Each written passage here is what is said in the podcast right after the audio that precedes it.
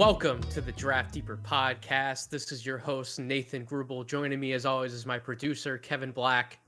You just getting me again this time. We don't we don't have a guest for any of our tiers pods that we're doing, but this is part two out of three of the 2021 Draft Deeper tiers. So we're going through tiers four and five today. If you missed tiers one through three, definitely check out our podcast feed. Make sure you listen to that one. We had 20 guy 21 guys excuse me that i went through on that podcast. Um, basically mvp caliber players that i see coming out of this draft max contract level starters on a championship team and then the third tier would be guys that i see occupying a one through four role on like a really good or championship level team. So like first option through a fourth option. So we're going to move into tiers four and five today.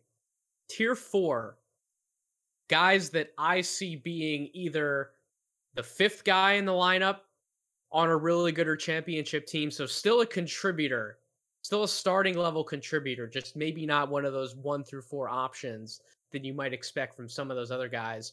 Or they would fall in the category of like sixth man slash spot starter. So again, still playing pretty decent minutes on a really good team. Or they're also seen as like a specialist as well. So I had mentioned last podcast, if you did listen to it, that two guys, and, and I'm actually going to expand that to three, because um, there's another guy that I have who really surprised me by some of the numbers. And then I dug back through a little more tape, and I see what some of the buzz is about with, with this guy. And you'll know exactly who I'm talking about when we get to him. But I, I, I mentioned at the end of last podcast that Corey Kispert and Davion Mitchell did not make my tiers one through three. The reason behind that is I would definitely label Corey Kispert as more of a shooting specialist than somebody I'm definitely drawing up plays for and viewing as like a first through fourth option on like a really good or championship level team. Now, does that mean he's any less valuable and shouldn't be taken in the lottery? Absolutely not. Somebody who is as great of a shooter as he is draws so much gravity and defensive attention towards him. I think that if you have somebody like him in your lineup and a defense has to essentially game plan around that level of a shooter and make sure at the very least that they have to sit a defender on him to face guard him and not let him go anywhere or, or move without the ball or get himself free for an open shot, like that's a win. You're essentially occupying one defender and taking them out of the game.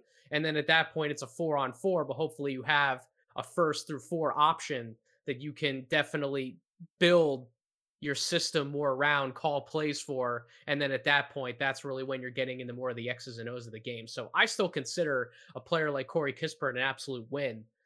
As for Davion Mitchell, his case is a little different. So I I see him as being able to do multiple things on the floor, and I'll go through some of that as we go through the the, the numbers and we talk about some of these guys here. But Mitchell to me seems best suited to be like a sixth man on like a really good team, somebody who you bring in who can handle the offense in a pinch, and really you're having him out there to cause havoc and wreak havoc on the defensive end. And then you're asking him to hit any open shots that he's able to walk into um, or, or maybe make a quick play for somebody else and handle the ball a little bit in transition. Like that to me is really what you're asking him to do. I don't think that you really are drafting him to be like an offensive engine or like a point guard that you're funneling a lot of offensive responsibility through. I think even if he is drafted somewhere like at seven to Golden State, for example, I think that's definitely how they're viewing him, at least from day one in the league. They're going to be bringing him off of the bench kind of giving him a little bit of responsibility to see how he handles running a second unit. But primarily, they're looking at him to bolster the defense on their second unit and then being able to hit open shots if he's sharing the court with some of the starters, maybe even being a spot starter, depending on who's in and out of the lineup on certain nights. Like that's what really what you're looking for from Davion Mitchell his first few years in the league. Um, so with, with that being said, that's really how I'm classifying tier four guys. And then tier five would be players who I see as being like the seventh through the ninth guy on like a really good the, the championship level team. Like maybe they're not starter tier or like six man tier, but they're definitely like guys I can see at some point in their careers playing valuable rotation minutes for like a really good team. I think that they can have that kind of ability down the road. So I have 33 guys here in total between both tiers. I have 16 guys in that tier four, and then I have 17 guys in that tier five. So, as I mentioned on the first tiers podcast, this is a really, really, really deep draft. Normally, I would not hand out this many first round grades. Um, I might not even hit 30 first round grades, to be perfectly honest, in, in different years during the draft process. But the fact that basically tiers one through four, all of those guys have like a first round level grade on them, that should really tell everyone something about how deep this draft is and how much talent is starting to really come into the league in general. Like these guys are all so skilled that the majority of them have at least one to one and a half to two things that they can hang their hats on. That's impressive. You don't always get that every single year. So, with that being said, let's hop right into it. So, first guy I have on the list, and again, these are these guys are in tiers. They're not ranked within the tiers. So these guys are not in any particular order. They're the order that I have them on my spreadsheet. It's as they fall. So the first guy I have up is Day'Ron Sharpe, the center out of North Carolina. Definitely had some some pretty impressive moments in high school when he played for Montverde. Was seen as a versatile big man prospect with 6'11, 265 pounds. Played about 19 minutes per game this year in North Carolina, almost 10 points, almost eight rebounds, and over an assist per game had a 25.4 player efficiency rating. That was actually really surprising to me because when you look at some of the other numbers, his role was pretty simplified in college and he didn't get to showcase everything that he had in his bag back at Montverde. Like you would see Day'Ron Sharpe handle the ball in transition at times. You would see him making some plays for others in transition or in the half court. Like somebody that big who can handle the ball and move and is the kind of athlete that he is at that size. That's what makes him a pretty valuable prospect and somebody that even though he's he's pretty raw and he doesn't have a polished skill set when you dive into more of the numbers at this point if you're looking at guys in like a tier 4 or a tier 5 they're probably not going to be able to do everything right? Like if if they're coming into the league with a skill or two that you know that they can hang their hat on and are guys that have the athletic tools and, and have enough promise to be able to develop them and see what you have maybe two to three years down the road that's that's where these guys are more or less falling at this point of the process right? These these are not guys who you're looking at near the top of the draft who have like two three four five skills that they may be able to bank on within their first few years in the league. All of these guys are going to need seasoning. So um you look at some of the numbers though a 52.1 true shooting percentage for a big man, you got to be higher than that when you're pretty much exclusively taking two point shots. At that size, when the majority of your looks are coming around the basket, you're not shooting a lot of jump shots, you have to be better than that. The fact that he was in the ninth percentile in total defense, that also surprises me a little bit. You would expect somebody like him to be a much better rim protector, or especially when you look at him just on the tape, his, his athleticism He's not slow laterally. I think he actually has pretty decent feet for somebody his size. He should be better than the ninth percentile defensively. And then obviously, if we're talking about what everyone wants out of the quote unquote modern day big man, anything that we're doing as far as talking about his jump shot or or how he fares outside of like 10 to 12 feet, that's all projection at this point. There's really no statistical evidence right now that he can spread the floor, certainly within his first few years in the league. Any of that, like I said, is projection. Now, if you're able to start tapping into some of that playmaking that I know is in there within his first few years in the league, obviously, if he continues to round out his back to the basket game, provides the effort level that you saw from him in North Carolina, where he was running the floor, being that rim running threat, was in the 72nd percentile, scoring at a transition offense and then obviously if he's rebounding the ball at a high level um, I, I don't have his per 40 minute numbers in front of me but if you look at his rebounding totals per 40 minutes i think it was like over 15 or 16 rebounds a game. So if he's giving that level of effort if you're getting that kind of production on the boards now you're starting to piece together a role for him where he can at least get himself on the court and start developing some of those other parts of his game. So if you're just looking purely at the numbers or you watch him on like a bad day on the tape, you're probably not looking at him as like a tier four kind of guy, somebody who could potentially go in the first round or somebody I give a first round grade to. But if you encompass everything, if you look at everything in total, I think that Day'Ron Sharpe certainly has a wonderful case to to go in the first round and be one of those big men who a team could absolutely value and want to definitely have in the court at some point in the rotation. Ayo Dosunmu, guard out of Illinois, six-five guard, was a junior, definitely had, like, don't get me wrong, the guy had a really good college season this year, averaged 20 points, six rebounds, five assists per game. Shooting splits actually um, check out well too in terms of overall shooting. So we shot 49% from the field, 39% from three, 78% from the free throw line. The turnover number scares me. So they're between these two tiers, there's three guys that I'm talking about today that had that averaged over three turnovers a game. Ayo was actually the worst of the three at 3.3 turnovers per game. Um, he did finish in the 71st percentile offensively and the 70th percentile defensively. The main questions for Ayo are is he a point guard? And if he is a point guard, how much playmaking responsibility do you want to be funneling through him on the majority of nights, right? How much responsibility do you want to give him? So his best strength is that he is a really athletic guard, quick dynamo, scored in the 84th percentile in terms of scoring out of transition offense.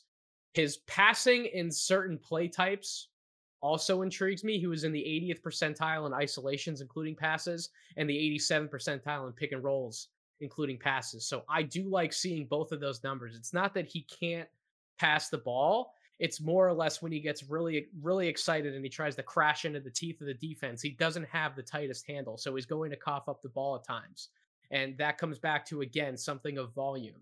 If you're not setting him up to score in easier play types, if you're not getting him easier looks and he has to do more and more self creation or he has to do a lot more freelance creation for others out of design sets, I don't know if you're going to get the results that you want from him him being a point guard that you're looking to draft in the first round. I think if you're bringing him into the NBA, you're letting him play minutes to get accustomed to the NBA game, but you're primarily looking at him to have an impact in the backcourt defensively, hit open shots when he has them, obviously get the ball, push the pace in transition, and put pressure on an opposing defense that way that's how you get him on the court from day one.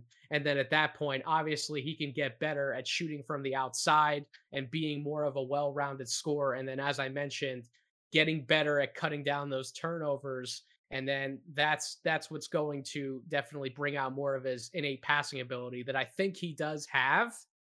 It's just taken him longer than some other first round point guards to definitely find a better balance between playmaking and scoring and then still tightening up that handle to make sure that they're not losing any possessions offensively. But Ayo is still someone who I don't want to be I don't want to be too high on him, but I also don't want to be too low on him. He doesn't deserve to precipitously fall down boards into like the 40s or like anything like that. Like if you're if you're taking him anywhere like I don't know, like 25, anywhere between like 25 to 35, I think you're definitely getting bang for your buck with Ayo. And he's somebody that's at least worth having in your rotation. And then maybe he does end up becoming a starting point guard or a starting two guard down the road because of how effective he can be on both ends of the floor, not necessarily just on one end or the other. Brandon Boston Jr., the wing out of Kentucky, at one point was projected as the number two overall pick by ESPN. That didn't happen that way. Um, six seven wing prospect really struggled offensively at the beginning of the year.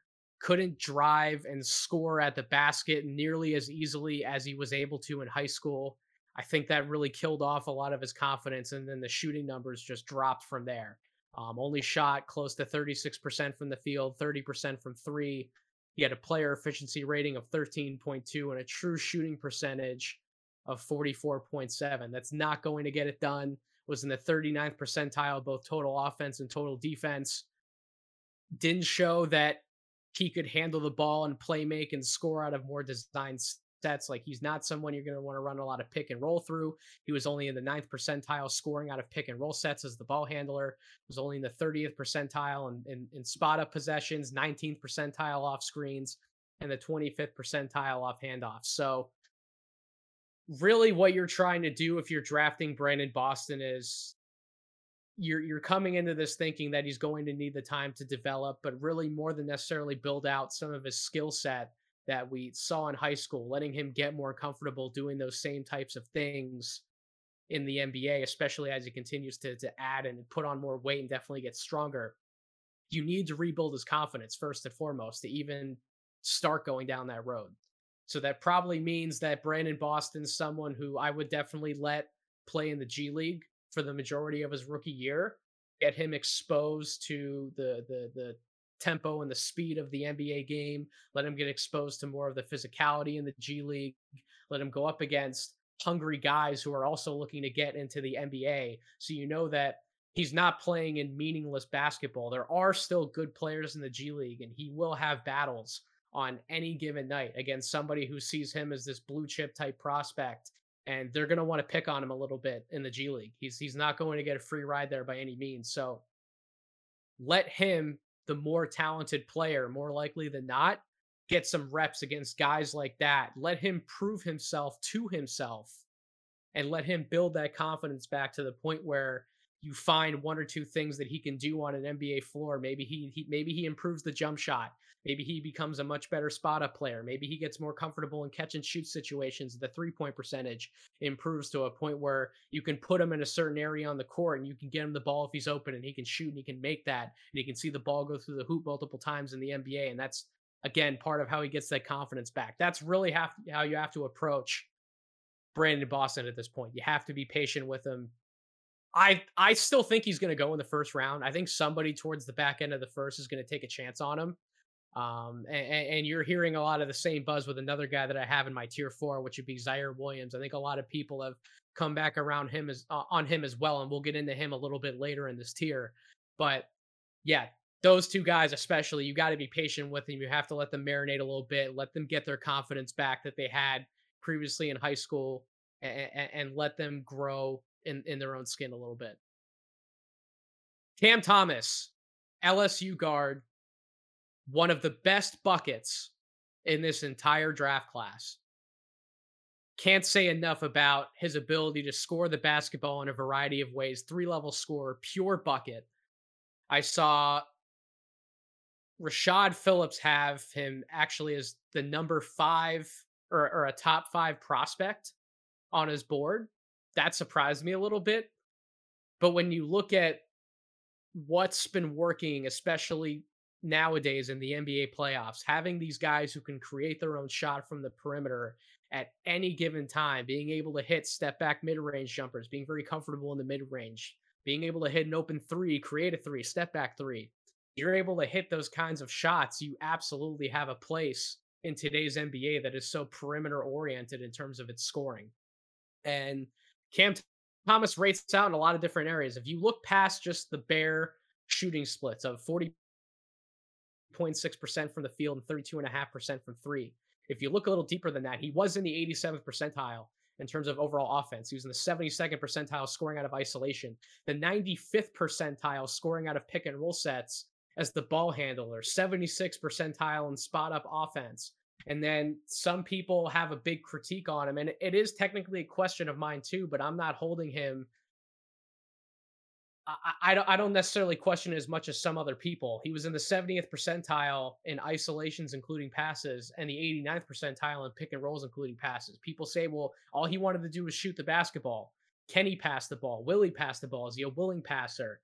Or is he just going to completely tank an offense and just ruin possessions because he pulls up for this long two with a hand in his face all the time? Something that people I think forget about LSU is that it's never exactly been a program of much structure, especially this past year, where it's pretty much any one of Cam Thomas or Trendon Watford or um, Javonte Smart, like they all pretty much took their turns of we're going to clear everybody out to the weak side and we're going to let you take over in isolation and we're going to see if you can get us a bucket. That way we can go down the other end. Or we're going to play our tails off on defense. And, and even some of that effort was questionable from night to night. And we'll get out in transition and we'll score fast paced that way. There wasn't a lot of designed offense run at LSU, not a lot of reliable playmaking in other areas of the floor besides whatever Javonte Smart gave them. Cam Thomas wasn't always asked to make a play for somebody else. Generally, that came from if there was a pick and roll set called, it was a designed set that required either a score out of that play type or for you to be able to make the right read. That's an area where he was able to pass the ball. But other than that, it was a lot of freelance offense. And if you give the ball to a scorer as confident as Cam Thomas, somebody who literally set records at one of the most prestigious high school programs in the country, Oak Hill Academy, like he's probably going to shoot the basketball. There's there's not much else to say about it. He has that much faith and belief in himself. And when you look at the number of different ways he can score the basketball, his um, close to historic free throw attempt rate for a freshman in college, and the fact that he was able to convert from the free throw line 88%. There's so many effective ways that he can score the basketball that I don't blame him for having the confidence in himself that he did. And the other thing too is that he everyone wants to kind of kill his defense as well. I think that once he gets to the NBA and, and becomes a lot more disciplined on that end, I don't think he's going to be terrible because he actually wasn't terrible in college. He was in the 52nd percentile um, in, total defense. So it, it's not like it's not like he was a complete loss for cause. And and I think everybody when they get into the NBA certainly has to work on their off ball defense. But I, I think as long as he's a little more attentive and he gives effort on each possession, even when he's on an island, um, in different situations. He's not an elite athlete, but he's a competitive kid. Everything I hear about Cam Thomas is that he's a really good and he's a bright kid. So I want to bet on those guys, those guys who have the confidence and the belief in themselves to go out there and do the work to get better on both ends. I want to bet on those guys. And Cam Thomas is one of those guys that I want to bet on. Now, I see him as more of a scoring specialist. I'm not so sure how much playmaking and or defense I'm going to get out of him from night to night. So that's why I have him in tier 4 and not tier three, but I'm not ruling out that he could be like a tier three type of player, like a guaranteed first through fourth option on a really good or a championship level team. I'm not going to rule that out for one of the best bucket getters in the entire draft class. So I have him in tier four because of, at some point I have to draw the lines on these tiers with some of these guys, but it would not shock me in the slightest if he had elite production at some point at the next level. Chris Duarte, the Oregon wing. I've seen a lot more positive projection out of this young man over the last few weeks. Some people have him mocked as a lottery pick. I'm not sure if I would go that far. I have him in tier four for for a reason. I don't think he plays good enough defense, and he's that great of an athlete to definitely warrant a starting spot on a really good team. He's somebody else, kind of like a Cam Thomas.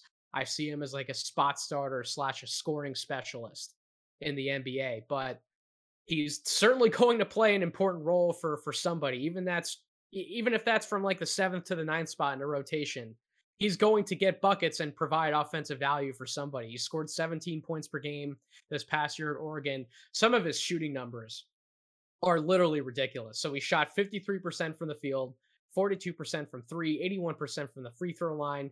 He had a player efficiency rating of 26.6, a true shooting percentage of 65.7, was in the 95th percentile in total offense. And you can quite literally go through all of the different synergy categories, the different play types, the different types of shots, his shooting percentages within those types of shots pretty much his whole his whole line on my spreadsheet here is like almost green. Um, and, and the only yellow that comes on on my spreadsheet here is really from his defensive marks.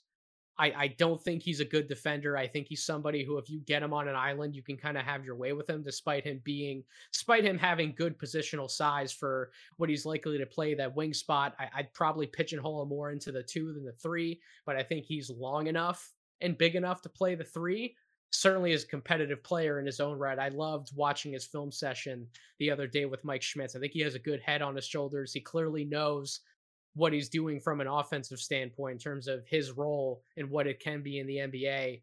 I, I I'm definitely rooting for the guy But when you think about starter level players, they can't they can't sink you on defense. They can't be like zeros to to to complete negatives, right? They they have to at least be able to hold their own on some possessions for them to warrant starters level minutes, or else your your coach is probably going to go to somebody else on the bench who's not going to completely tank the defense. And it's not like he's playing a position like point guard where you kind of look around and you're like, well, how many point guards in the NBA that are that are above average to to anywhere from above average to elite offensively? How many of them are actually like really really good and valuable on the defensive end? Obviously, that number is going to be smaller, but a, a, in an area of the court that relies much more on being able to get a stop at some point, like on the wing when there's so many other good wings in the NBA, you can't get obliterated on every single possession. You have to provide some kind of stopgap value. So if Duarte proves me wrong and he improves defensively, like I, I think even getting up to like the 45th percentile defensively in the NBA would be a massive, massive, massive leap and one that would warrant him playing starters level minutes or having a starting role on a really good team. That's the type of improvement I think he would have to make to get there even if he never gets there defensively, he's still someone that you value having in your rotation and somebody who you want to play his fair share of minutes at a second unit or mix him in with the starters, however you want to stagger your rotation. He's still definitely worth drafting in the first round. I just don't know if I'd have him as like a top 20 guy for sure or like a lottery pick, but um, an older guy that brings plenty of experience with him. Again, he has a good head on his shoulders. I'm definitely rooting for him, and I think he will have at least some level of success offensively in the NBA. Corey Kispert, we mentioned him at the start of this podcast. Six foot seven senior forward out of Gonzaga played one hell of a role for a team that went to the national championship game.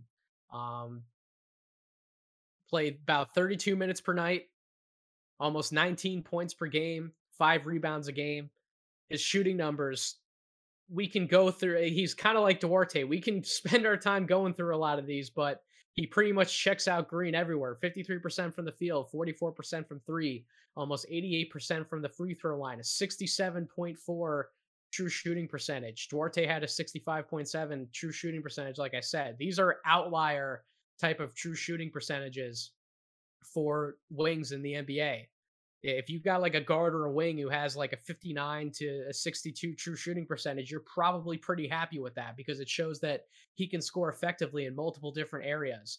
If you get a guy who can be as efficient as somebody like a Chris Duarte or a Corey Kispert offensively, and you're able to plug that guy in somewhere in your rotation, you're ecstatic about that because that's somebody else that the defense has to pay attention to and that's less pressure that can be taken off of your your first or your second options on your really good team that you're trying to build.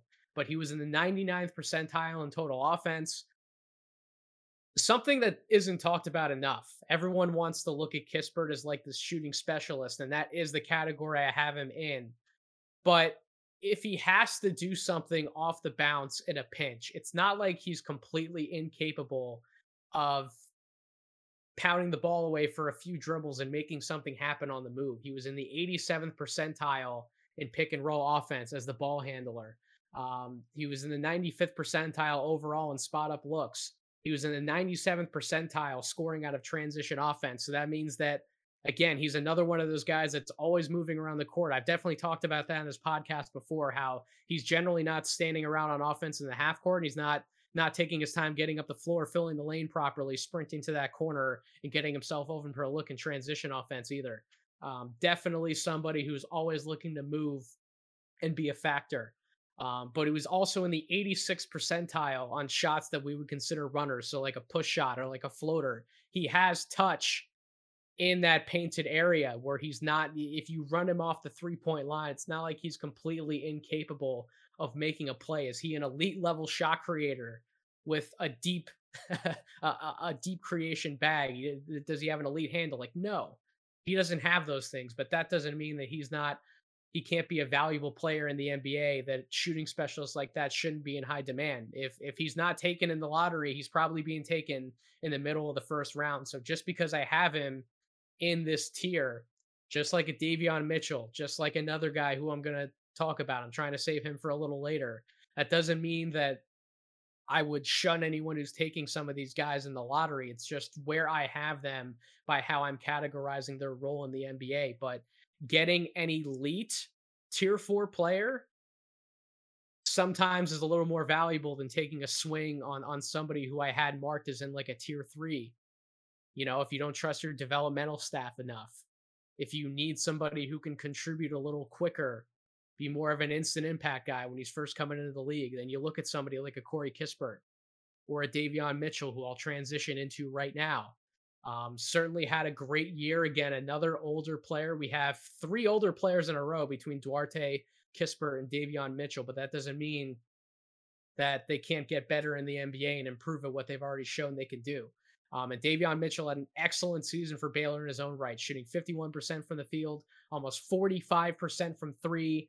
The the the main mark on his shooting stat line being the 64% free throw shooting hasn't hasn't ever really been a good free throw shooter and that's given people a lot of questions particularly in the fact that he wasn't necessarily a, a, a good jump shooter before his breakout year at Baylor where he went nuts. He was hitting jump shots from all over the floor both in transition as well as in more designed sets in the half court or off the catch is that going to definitely translate into the NBA if it does, I'm not ruling anything out in terms of him potentially becoming a starter level talent. But he does the majority of his damage with the ball in his hands. So that means that if he's a starter in your lineup, you're probably playing him at the point guard spot. He did better in passing play types this past year at Baylor, but I question how much of a floor general he actually is. I question how much offensive responsibility you definitely want to funnel through him. It's still my belief that when I go back and I look at the Baylor tape, even though Davion Mitchell brought the ball up the floor a lot of times for Baylor, had the ball in his hands a lot. As soon as that ball swung around to Jared Butler, there was a much better sense of calm to that offense. And I just feel like the team in general flowed a lot better when Butler was at in control of the offense versus Davion Mitchell making every single play down the stretch for that team. So it, it's it's really because Butler played with a sense of pace. He's much better at starting and stopping. Mitchell can definitely shake some people off balance. He can start and stop, but every time I go back and watch more of the tape, he's generally playing in one gear, and that's that's really fast. And if he can master in the NBA how to start, stop, change gears much better. And that helps the pace, the overall sense of calm within the offense, and everything isn't necessarily feeling erratic. Then again, he could be a much better player than I'm projecting. And he and at that point he would belong in a tier three.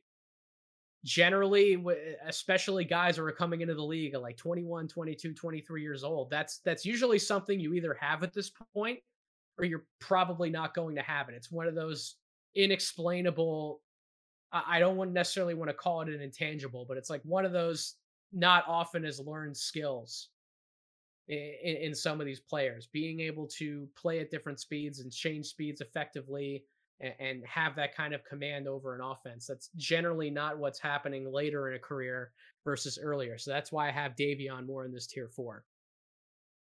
Joel Ayayi the Gonzaga guard, one of my favorite players in this entire draft class. If you follow me over here at Draft Deeper, you know that that I got a thing for Joel and there's a good reason for it. Um, I've gone through some of the numbers before, but I'll go through them again. So the the counting numbers, the counting averages, points per game, 12, 6.9 rebounds a game, 2.7 assists per game. Those aren't going to blow you away, but when you go into some of the synergy numbers, his case becomes a lot clearer. Almost 58% shooting from the field, 39% from three point range, 78% from the free throw line, a 66.5 true shooting percentage. So, again, another player that, um, yeah, he's not a high volume scorer by any means, but when he does get the ball in his hands to do something with it, it's generally pretty effective.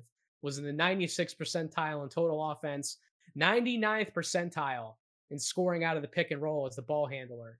Um, that's a really key number for me because I think if you're looking at drafting Joel Ayayi, he's not just somebody who can play exclusively off the ball, especially in a second unit. I think at different times for a second unit, he can run the point and, and, and initiate offense for you. So that's that's the type of player that's very valuable to have off the bench.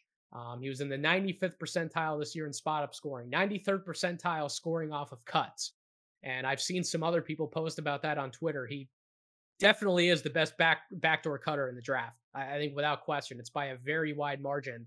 And I think it was Daniel Ollinger, shout out to him on Twitter, who definitely put that um, that he thought that in his opinion he was the best backdoor cutter in the draft, and that's a very valuable weapon to have out of your role players. Um, it's just another layer that gets thrown in the offense. You, you you're watching it this year with the Phoenix Suns. They have so many good backdoor cutters. Mikal Bridges is probably their best backdoor cutter. Um, Devin Booker's willing to do that on occasion. Cam Johnson does that on occasion. Like when you have multiple players in your lineup that look to exploit as many advantages as possible against the opposing defense. If you're playing a team that is a little lazy on defense, isn't always watching their backs, these are things that can be exploited. You can get, you can squeeze the easy buckets out of a game. And when you do make mistakes on the offensive end, some of those easy looks that you get on possessions beforehand can make up for some of those mistakes. So having a guy as attentive, as smart, as aware on the court as Ayayi is, that's so clutch to have, particularly in a second unit. Um, and then you look at his shooting numbers across the board. He was in the 93rd percentile on jump shots overall, 86th percentile on runners, 80th percentile around the basket, um, finishing 63.2% of those looks, 81st percentile on catch and shoot shots, and the 96th percentile in all jumpers off the dribble. Um, he doesn't necessarily have a mid-range game, so if you kind of if you kind of get him caught in, in, in that mid-range area, anywhere between like I don't know 14 to 17 feet, he doesn't have the best pull-up jumper from from that range, and he doesn't have the best um, touch on some of those like short shots around the basket.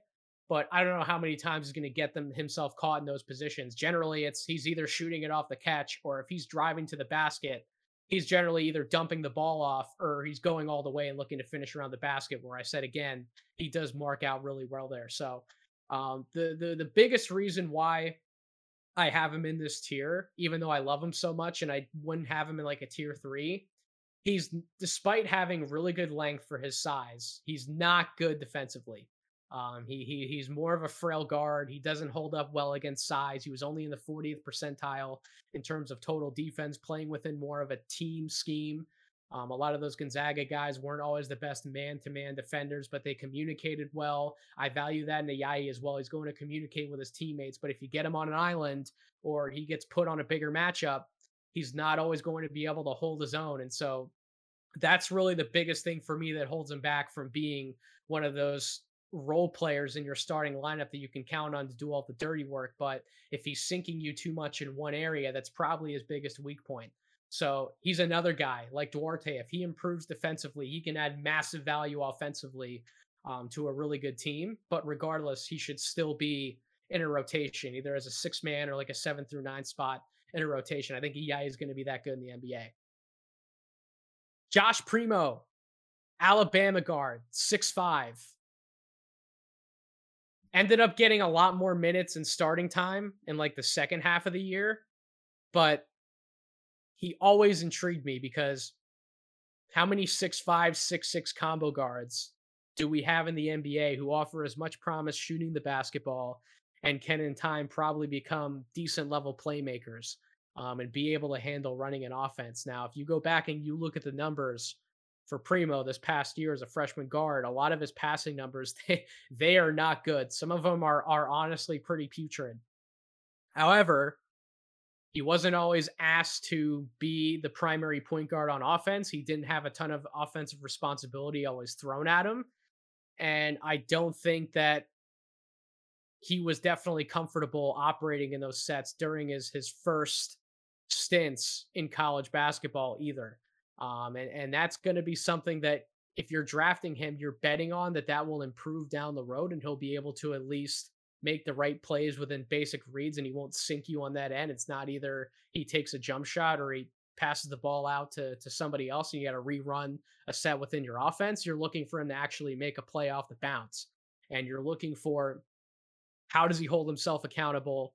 How does he operate within those situations? Is he comfortable handling the ball for extended stints?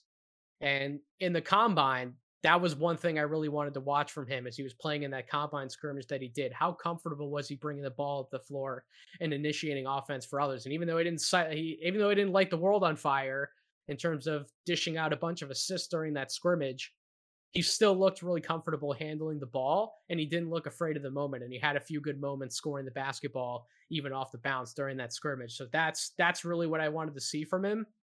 And again, I, I I've said for a while I think he's going to go in the first round.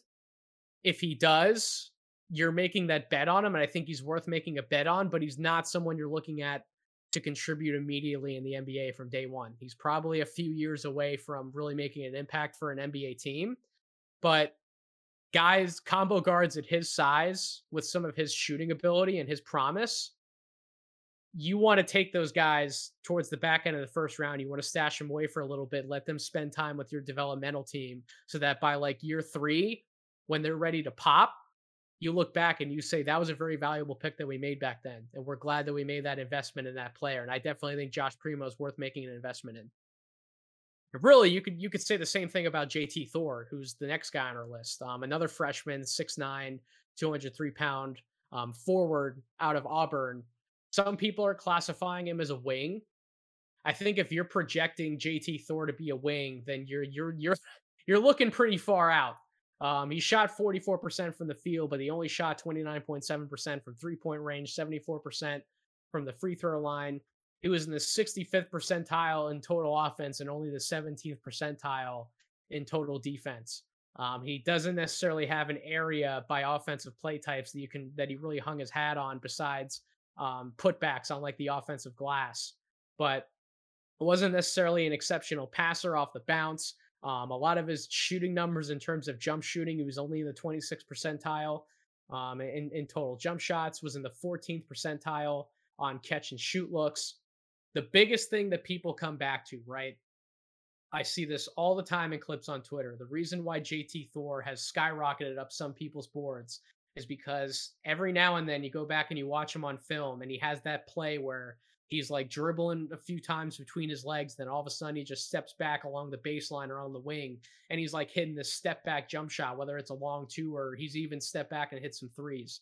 Um, that kind of shot making ability at his size and then also his athletic talent his coordination um, on drives and transition when he's getting to the basket like that whole type of package is really intriguing for some people.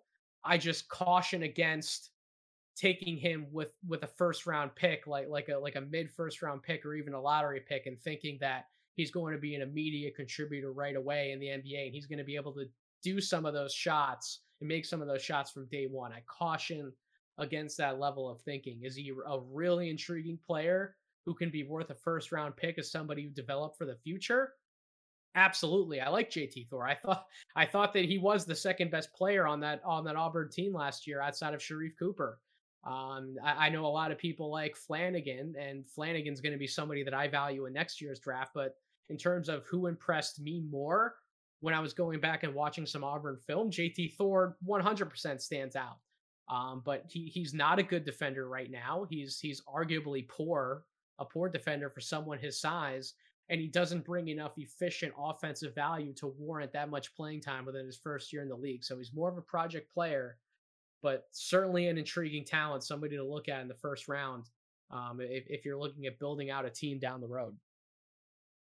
Miles McBride, West Virginia guard, six foot two with almost a six nine wingspan, so close to a plus seven wingspan um, if you're playing the the ESPN drinking game on NBA draft night, you want to want to get your shots out for when somebody says wingspan. Here you go. I just did it on my podcast.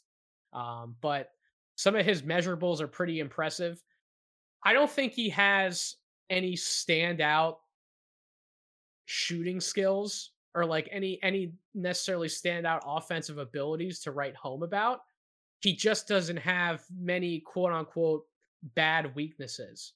And, and that's that's really a big thing that's desirable about him. Obviously, he played for Bob Huggins at West Virginia. He's competitive on the defensive end. Somebody who, when you're going back and watching film, he's generally communicating with teammates on the defensive end. He's competitive. He's tough as nails. He can be one of the better point of attack defenders at the guard spot in this whole draft class. And then when you throw in some of the shot making, 43% from the field, 41% from three point range, 81% from the line you go back and you watch some of the tape, some of the shots that he was able to hit off the bounce, you're like, why isn't this guy valued as like a higher first round pick? I don't know if he's going to be able to hit some of those same shots in the NBA to some of the same efficiency. And I also don't think that he's a natural um, playmaker outside of your very basic design sets. I don't know how much freelance playmaking he's going to be able to offer in the NBA you're asking him to run a point guard position full time and be a starter. So that's why I val I definitely value him as like a bench guard in the NBA. Don't get me wrong. I just don't know how much offensive responsibility you want to throw at him. And I said similar words about uh, Tre Mann when we talked about him on the last podcast. How he's not a natural playmaker outside of design pick and roll sets yet, but he offers a level of shot making that I think is going to translate better, um, at least from day one, than Miles McBride. I think he has an upside there and that's why I would value Tre Mann over somebody like Miles McBride. But I can definitely see McBride going in the first round again because of what he brings from a defensive standpoint and the fact that he doesn't have glaring weaknesses in in his offensive game. I just question how high his ceiling is offensively, and if he's definitely a starting point guard in the NBA, I think I'd be much more comfortable bringing him off of my bench. Nah'Shon Hyland, Bones Hyland out of VCU, the six-three guard, um, again, another guy with a with a pretty plus wingspan, six nine and a quarter wingspan, just by measuring in around six two six three. Um, 19 and a half points per game for VCU last year, 4.7 rebounds, 2.1 assists, almost 45% from the field, 37% from three, 86% from the free throw line. Has some pretty interesting numbers, almost a 60% true shooting percentage. That's a good mark that I like to see, like I said earlier, from guards. 83rd percentile in total offense, 85th percentile in isolation scoring, 96th percentile in spot up, 73rd percentile on cuts, and 86th percentile scoring out of transition offense. He's another one of those guys, microwave bucket, um, really good range on his jump shot, deep range on his pull up three point shot. My concerns about him, I don't know how much of a natural playmaker that Bones is necessarily either. And I'm not quite sure if he's efficient enough off the ball right now to warrant him playing like a starting two guard spot. Um, so he rates out in the 92nd percentile on on catch and shoot jump shots. That's great, but I'm not in love with how he approaches cutting to the basket. I'm not in love with his finishing around the basket in general. I'm not that in love with like a floater, like a mid range game from him.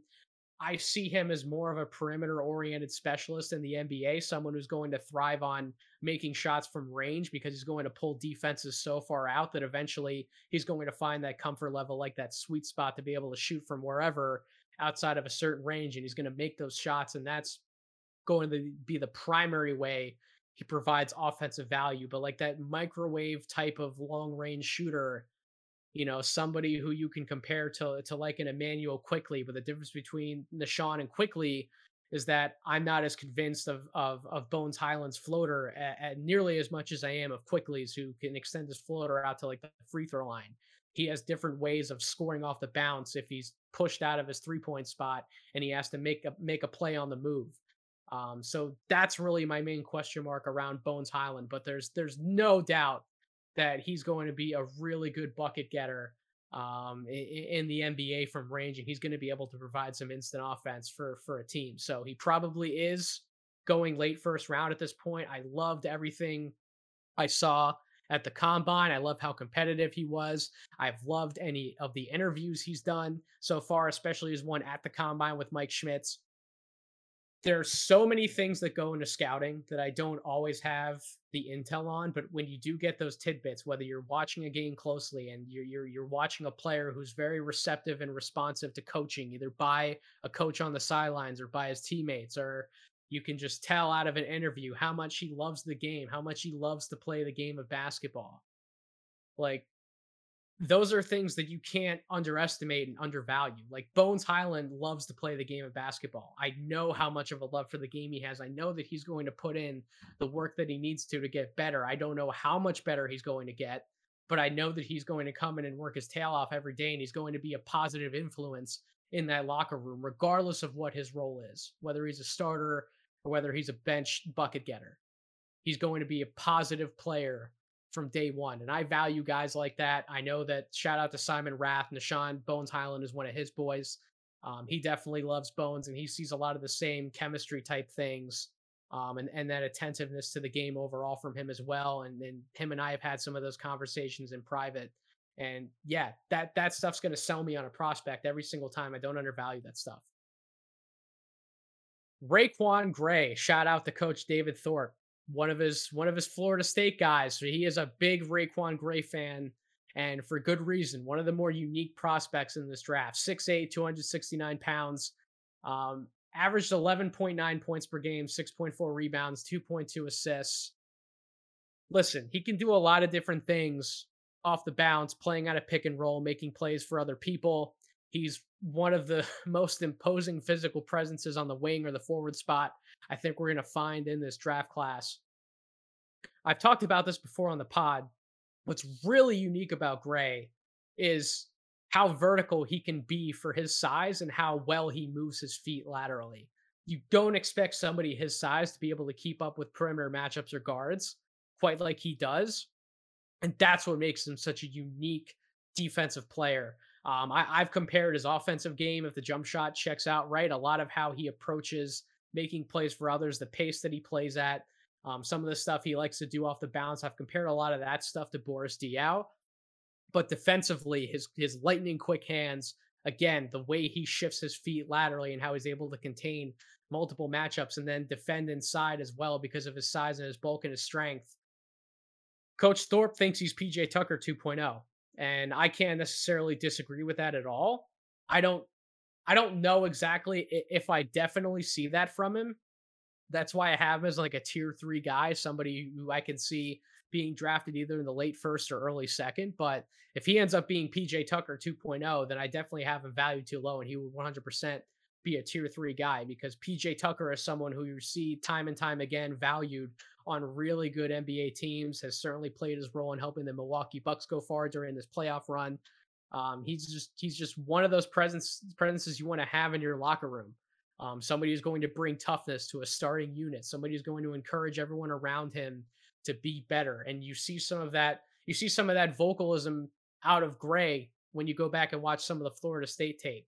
So those are things again I don't want to underrate from from RaiQuan Gray, and that's why that he's definitely somebody I think that deserves to be drafted in, in the early second round, if not the first round. He would 150% have a definite first round grade for me if some of the shooting come came around or, or comes around. Um, his shooting numbers from the perimeter are not great. That I, I hate saying that shooting is a swing skill for a player. I feel like that phrase and, and, and that wording in general, shooting is a swing skill. I feel like that's way overused um, when, when we're evaluating prospects, but it really is the truth for Gray. If he's even like a 35, 36% three point shooter on like catch and shoot looks, doesn't necessarily have to do everything in terms of creating his own shot off the bounce, but if he can just hit open catch and shoot shots with enough consistency, then everything he else everything else he does on the floor warrants potentially big time minutes for him. So that's why I see him as like um, more of like a sixth man type player, somebody who's like a spot starter. But yeah, that that that that's my evaluation on RaiQuan Gray, and he's somebody who I'm very curious to see his outcome in the NBA and how he turns out. Trey Murphy the third. This is that third guy I was talking about who, if I was going to make some adjustments to my tiers and I was going to add a few guys from tier four into tier three, Trey Murphy, I think, might even be over Corey Kispert and Davion Mitchell at the top of that list. Um, and, and it's really when you go back and you dig through some of the numbers, some of the film in terms of his shot making off the bounce in the mid range.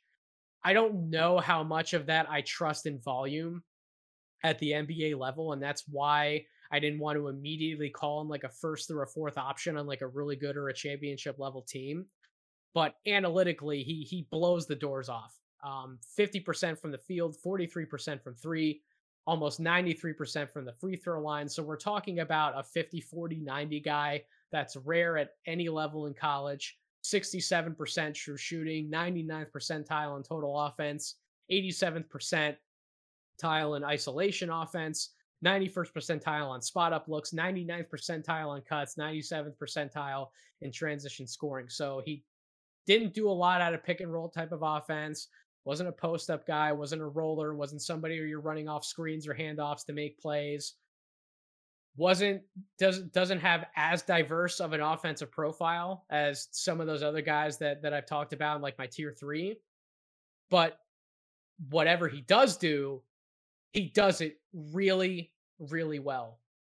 And that can't that can't be understated um, 94th percentile on all jump shots, 85th percentile scoring around the basket, 89th percentile scoring on catch and shoot looks. I mentioned his one weakness really to me is that I don't see him having as reliable of, of like a short to like a medium range shooting game as well as anything he's doing like in the mid range off the dribble. I don't think that's reliable enough, at least right now in volume.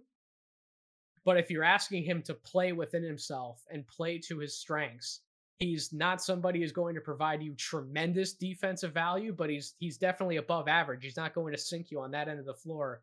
Combined with how efficient he can be within himself on offense, like I, I know shout out to Chuck over at Chucking Darts. I know that Trey Murphy's one of his favorite players in this entire draft class. And I it would not shock me at all if somebody took him in the lottery. Would not shock me. I, I, I haven't gone back and looked at his numbers in a while. Um, I, have really only glanced through them before. I, I had I had definitely watched enough tape on him, at least in my opinion. I definitely caught like two to three Virginia games where I was evaluating multiple guys, and I paid really close attention to Trey Murphy. So he stuck out to me on film. But when you go back and look at some of the numbers, man, I, I feel I feel bad if I don't have him in, in, in, my third tier. And I know I know Chuck is probably going to let me have it at some point on social media. I don't have him as like a tier three guy, but um, he's very close. He's like right on the edge of that tier three, tier four conversation. Um, and, and he's somebody I can definitely envision him having a long career in the NBA as long as he plays within himself and, and he focuses on what he's good at offensively. Usman Garuba, 6'8, 220 pound forward out of Spain, one of the most versatile defensive prospects in this entire draft would not shock me in the slightest if he ended up guarding positions one through five at some point in the NBA. He is that unique, that special, that physical, that laterally quick of a defender. And really, when I evaluate Garuba, I don't see a lot of natural touch to his offensive game. I don't see him being this exceptional passer or mover of the ball or playmaker for others, even as some of those short roll sets. I know that shout out to Rafael Barlowe. He loves Garuba's potential as a as like a short roll type playmaker.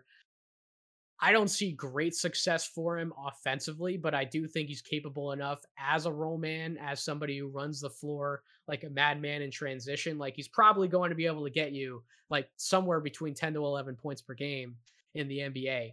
Um, really physical rebounder on both ends of the floor. His, his per 40 numbers would definitely indicate that that he can be a double digit rebounder. And I've said this for a while. Like if he if he's 10 points, 10 rebounds, plus everything he gives you from a versatility standpoint on defense, whether he's playing a passing lane, getting a steal, um, going up for a block shot, coming over as a help defender from the weak side, um, taking a matchup individually one on one, guarding out on the perimeter, guarding in the post. Like sure he may not be an off the charts offensive player, but if you're getting so much value on the defensive end of the floor, and he's even if he's like a defensive specialist, I don't know if you draft a defensive specialist in the lottery, but I do know that you, that you take him somewhere from the mid first round to like the early second. You definitely draft that guy in that range.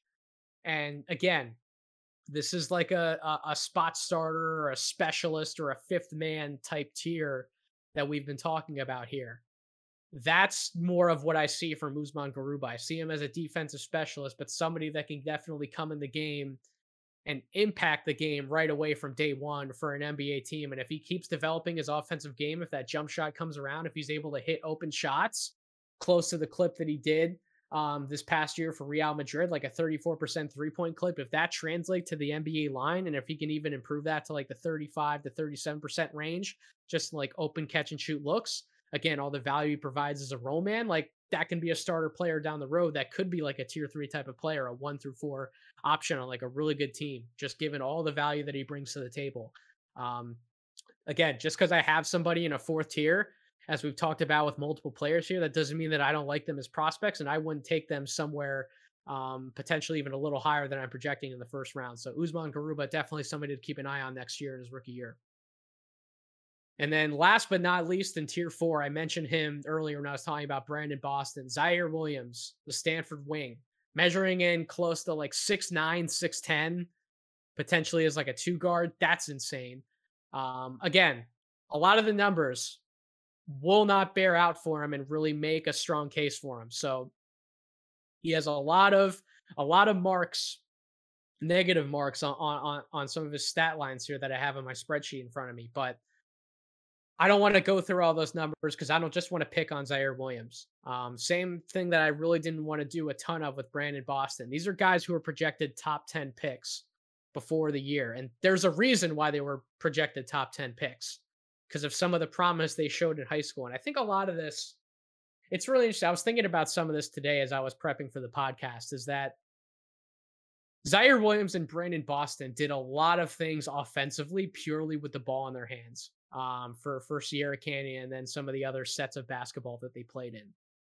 They weren't necessarily too focused on playing off the ball or refining their catch and shoot game, cutting to the basket, whatever the case may be. They weren't they weren't necessarily brought up to be off-ball type wings. They they they have they have bags. They can handle the basketball. They can shoot off the they can shoot off the bounce. They can create their own shot in the mid range. So they have things, especially at their size, that are really valuable and reasons why you would potentially value them as first round picks. But when they come into the NBA, they're not going to have that same level of freedom, especially now given the fr- the freshman years that they had at, at Kentucky and Stanford respectively. Like that's not going to happen for them. They're going to have to rebuild rebuild or rewire their thinking a little bit of how they're approaching the game offensively. They're going to have to learn how to work better off the ball. They're going to have to become more consistent shooters off the catch and off the move. These are things they're going to be, have to be able to do to provide offensive value, to get themselves on the court, to get minutes, to get NBA experience, to eventually build out those other parts of the game and establish more confidence doing those other things like I talked about with Brandon Boston. You have to rebuild and rewire them a little bit in terms of their thinking offensively. So um, the thing that Ziaire Williams has for him that I wouldn't say that Brandon Boston had um, or, or, may have early on in his NBA career, Ziaire Williams at least did not sink Stanford defensively. Um, was a competitive defensive player on the ball. Obviously has the length to be disruptive in passing lanes. I think that he can actually be like an average defender, um, not that far down the road as far as his NBA career is concerned. I think that not not maybe not from day one, but I definitely think like at some point through his rookie year, going into like his sophomore season, I think he can definitely impact the game for a team in a positive way, or at least around like, like an average type impact defensively. So that is something that he has in his favor and something that that that would bode well for getting him on an NBA floor to continue developing. So now we move into tier five. So, again, as I explained towards the beginning of this podcast, these are all players that I see as being like seventh through ninth guys on like a really good team down the road. So, not going to spend too much time going going as in depth with some of the other guys that I've done at different points through these podcasts um, from like tiers five through seven. I'm going to try to move through some of these guys because a, a, lot of these guys are older players. They're not necessarily freshmen or like G League Ignite guys. A few of them are, um, but but they're guys who have been around and you kind of have a pretty good feel for their games at this point, and they haven't done anything to move the needle for me to get them up in, in a tier or two above where they are here at tier five, or, or even going down to the next pod that I'll do tier six, six and seven. So Aaron Henry, wing prospect out of Michigan State. We we know the story about Aaron Henry. Um, he, he's he's a really good athlete, has great positional size can be a menace on the defensive end of the floor, and matchups can probably guard in time two through four in the NBA. just has not put it together consistently on the offensive end of the floor. Really weird offensive game. And I say that because he, he's actually at his best, technically pulling up or creating something in like those mid range type of areas. So from like 12 to 17 feet out from the basket on the floor. Hasn't always been the best finisher right at the basket unless he's going up for like a powerful dunk. And then his his three point shooting has never been as consistent either off the catch or off the move. Or certain, I, I certainly wouldn't want him creating a whole bunch of three point shots for himself on like step back moves. He only shot thirty percent from three this past year. Um, so that's really what keeps him in like this tier five as like a seventh through ninth guy. I don't know if he holds enough offensive value to definitely be a starter for like a really good NBA team, but one of the only players on this list to have 1.3 steals and 1.3 blocks per game this past year. Again, provides the majority of his value on the defensive end and on the boards for somebody his size. So that's a valuable player to have in a rotation, but it's not necessarily a starter. So that's why I have Aaron Henry here. Um, Aaron Wiggins, the Maryland wing. Um, man, he had a really good G League camp, had a really good NBA draft combine, definitely did himself some favors showing some of his offensive versatility and what he's capable of doing on an NBA floor. Again, another guy, consistency just has not been there um, throughout his college career. Was a really hyped freshman coming in, somebody who people talked about as like, yeah, he should be on NBA draft radars. Kind of like what what Tyler Rucker said on one of the earlier podcasts I did when we reacted to the combine. Shout out to to backcourt violation. Aaron Wiggins was one of those guys who we thought he had promise in his freshman year, but never quite brought it around to a consistent level. Now, to his credit, he he he's improved at least somewhat in terms of the shooting splits 45% shooting from the field 36% from three 77% from the free throw line he's not like this bad offensive player by any means he's capable of doing a lot of different things on the floor it's just what are you going to get from him night to night and when you have those more inconsistent type of wing players those are the guys who you're comfortable bringing them off the bench for a certain amount of minutes per night, but not necessarily being like a starter or even as like a spot starter in more of your main rotation. So that's why I have Aaron Wiggins among these guys. Charles Bassey, Western Kentucky center. I don't hear enough about this guy, to be perfectly honest. I know I only have him in a tier five. I don't have him in a tier four because I think he's definitely more limited offensively. I know we've shown examples that he can, you know, hit an outside shot. He did take three point shots. He shot almost 31% from the three point line this past year. But when you actually break down some of those shooting numbers and you go back and you watch some of the tape, he's another one of those big men. Everything we're projecting about him as far as his three point shooting or stretching the floor for an NBA team, it that's exactly what it is. It's all theoretical. There's really no consistent evidence that he's going to be able to stretch the floor for an NBA team. So we're looking at pretty much an exclusively interior big man, but those guys can be valuable in the playoffs. I mean, we're seeing, and I'm not not comparing him to DeAndre Ayton. I'm not saying that he's as good of a player as DeAndre Ayton, but you're seeing how valuable the right player with enough of an athletic skill set, enough size to him, what that type of player can do if they're playing within themselves and playing up to their potential within their specific role. And in college, he averaged 18 points per game, to almost 12 rebounds per game. Um, shot 59% from the field, had a 32.6 player efficiency rating in college. That's absurd. 64% true shooting percentage, not the highest I've seen from a big man shooting pretty much exclusively twos, but you throw in the fact that he did take any three point shots at all, and he still comes away with a 64% true shooting percentage. That's impressive. 93rd percentile on total offense, 85th percentile on total defense. So by total metrics, he was above the 85th percentile in both of those main categories that encompass everything. That's impressive. 92nd percentile on post ups, 77 percentile on cuts, 79 percentile on putbacks off of offensive rebounds, in 93rd percentile on offense translated uh, coming out of transition offense. Those are all really impressive numbers for somebody we're projecting as a backup big man in the NBA. And and big reason why somebody took him with a late first round pick wouldn't shock me. If he goes early second round, wouldn't shock me. Um, I don't think that the traditional style of big man like that is dead by any means. Charles Bassey, Day'Ron Sharpe, Two guys I'll talk about in a little bit Jericho Sims, EJ Onu, who I get to talk about in this podcast, but I'll get to him in a second. These are all guys that aren't like the perfect picture of a modern day big man, although EJ Onu has a shot, has a real chance to be. But those other three guys, they're more traditional big men. They're not bringing a ton of offensive versatility to the table. So you might not value those guys as first round picks, but I can definitely make an argument by the numbers and on the tape for a, vers- a versatile defensive big man and then bringing enough offensive value within his role with what he can do, finishing at such an effective rate, like a Charles Bassey, or even going down the list. I didn't mention him in that group. Neemias Queta, another one of those guys. You can make late first, early second round arguments for these guys, and and Bassey's probably my favorite out of all of them. To be perfectly honest, I have Day'Ron Sharpe as a tier four guy because of his age.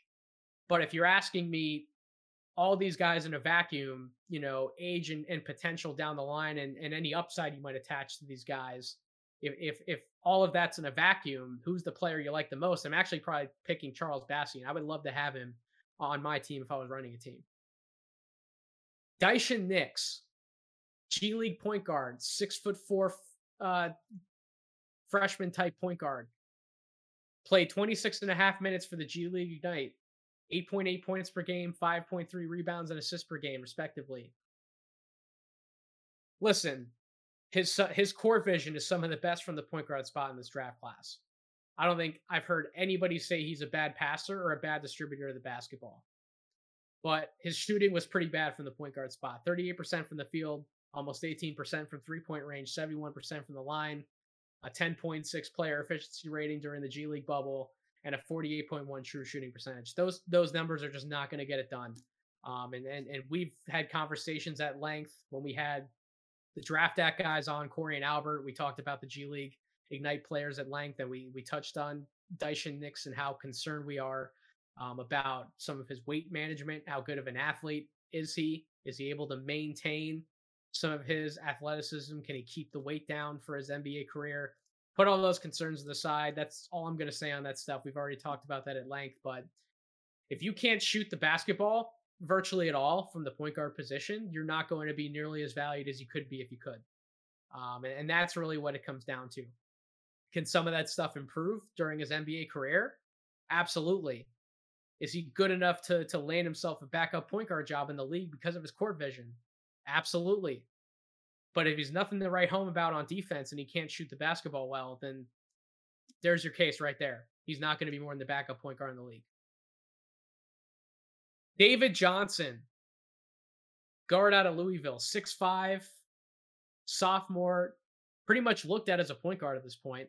Almost 13 points per game, six rebounds, three assists per game, 41% shooting from the field, 39% from three. That number did improve um, and then 70% from the free throw line. The problem is, is that 38.6% three point shooting number is deceiving. Um, he's he's not a good he's not a good shooter off the bounce. Doesn't create jump shots for himself well, nor execute those shots at a high level. Really good at catch and shoot. I think he's in like the 92nd percentile on catch and shoot shots, and he shoots a good percentage that way. But when you factor in that he's he's again, he's not a natural passer of the basketball. Average 3.2 turnovers per game, so that's the second highest number among guys on this list for turnovers per game. Was in the 30th percentile offensively, 26th percentile defensively. Everybody looks at him and he looks like an NBA guard, 6'5 with a 6'10 and a half wingspan. Decent amount of bulk to him at the guard spot. He looks like an NBA guard does he play effectively enough to be an NBA guard? I can definitely envision him being like a seventh through ninth man for an NBA team. Does he warrant more minutes as like a six man or even a starting role in the NBA? I don't think so at the point guard spot. And if all he ends up doing is catch and shoot three point shooting and he's not able to create anything for himself out of different play types or off the bounce, then why am I investing any more in him than like a, a an early to mid second round pick at most? So does he still have upside? Yes, he does. Can he cut down on the turnovers, improve some of his playmaking even within design sets, and become a better shooter off the bounce and, and do a few more things outside of just pure catch and shoot three point? He can. Am I betting on him at this point that he's going to make enough improvement in those areas to warrant a higher pick? I'm not making that bet. But there are some people who still love David Johnson as an, as an NBA prospect. There are some people who still have him as a first round grade. I'll let those people talk about him on social media and make their cases to you. But I'm not I'm not going to make that elevated of a case for David Johnson. I have him I have him where I have him. I debated even having him in like tier six, which, as I'll talk about in the next podcast, is like a ninth or a tenth guy on a team. So we're really talking about like the back end of a rotation. I think he's a little better than that, but I'm not having him any higher than where I have him. EJ Onu, center out of Shawnee State. By no means a big time college prospect. However, one of the most interesting players when you dig into some of the numbers in this entire draft class from a center spot. When I talked about that he's not the perfect picture of a modern day big man, he can potentially be pretty close. Um, 6'11 with a ridiculous seven, eight and a half wingspan. That's nuts. 57% shooting from the field, 40% from three, almost 75% from the free throw line, and 4.6 blocks per game. I understand that he's not coming from a major college. He didn't play major college competition, but he passes the eye test. Like sometimes when you go back and watch some of these guys who come from like a Division two or Division three school, or you watch some of these guys that are coming going to be coming over to the states from overseas, you can watch some of the film and you can tell who's ready to make it and who's been faking it this whole time, right? Like you you can get a feel for how this guy's going to do against better competition. And EJ Onu, at least for me, passes the eye test. And if he passes the eye test in terms of his level of athleticism, his size, how he's going to fare against other NBA caliber big man, what he's going to be able to do on an NBA floor. If he passes the eye test, I'll damn tell you the numbers sure as hell pass the test. 66 true shooting percentage, 97th percentile in total offense, 93rd percentile in spot up offense, 75th percentile off cuts, 71st percentile off putbacks, was in the 99th percentile scoring in transition. These are big time numbers, folks.